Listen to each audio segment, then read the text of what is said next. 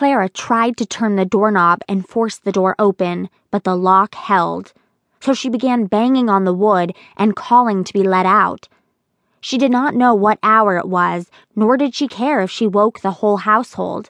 Maybe someone would come to her aid, or at least explain to her what was happening. It didn't take long for her to admit that nobody was coming to help her, or that Martha would almost certainly be there to stop anyone who tried. She sank to the floor and began crying, leaning against the door in the process. All the anguish and frustration she felt at meeting her mother came bubbling to the surface as well. Loud and powerful sobs that shook her entire frame. She clung to the locket at her neck, holding on it as if it were a buoy and she was in danger of drowning. But she must have pulled on it too hard. The locket came away in her hand. She tried to put it back on, but the fastening had broken, and a fresh wave of tears and sobs overpowered her. Where was Trudy or Helen? What had happened? How had they been found out? Who was coming to get her in the morning, and where would they be taking her? Why was she always the last to know about anything and everything? She had been quiet and accepting for too long, and now that she was ready to search for answers on her own, the structures for keeping that from happening were in place and too strong for her to fight against. She looked at the locket in her hand it shimmered in the moonlight streaming through the window. She ran her thumbnail along the rim as she'd seen her mother do earlier, and it popped open. It took a second to find the right angle and catch the moonlight, but then she saw her father's face again, staring at a point off to the side of the photographer. But to Clara, it looked like he was trying to avoid looking at her, trying to avoid acknowledging her. And suddenly, she was violently angry.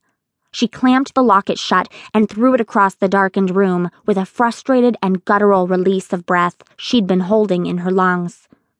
It must have hit the drapes or something else soft because she didn't hear it land.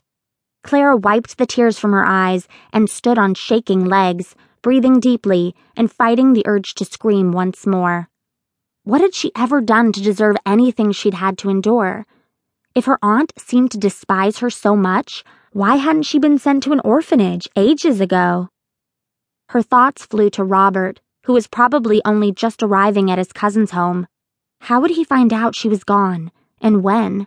He had promised to call in a few days and begged her to arrange things with Helen so they could meet in the garden again. She crossed to the bed, but bumped into something before she got there. Feeling her way in the dark, she managed to find the lamp on the table beside her bed and light it. There was a small trunk sitting on the floor, but the latches wouldn't open. It was locked. She glanced around the room and noticed how sparse it looked.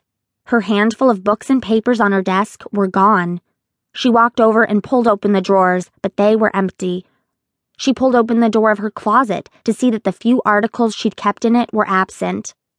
She hadn't been particularly attached to anything except the dresses Helen had given her. She gasped as a twinge of fear pinched her chest. She twisted slowly to find that, indeed, her jewelry box was missing from its place atop her dresser. Seeing it didn't stop Clara from rushing over and checking each of the drawers as well as the floor around the large piece of furniture.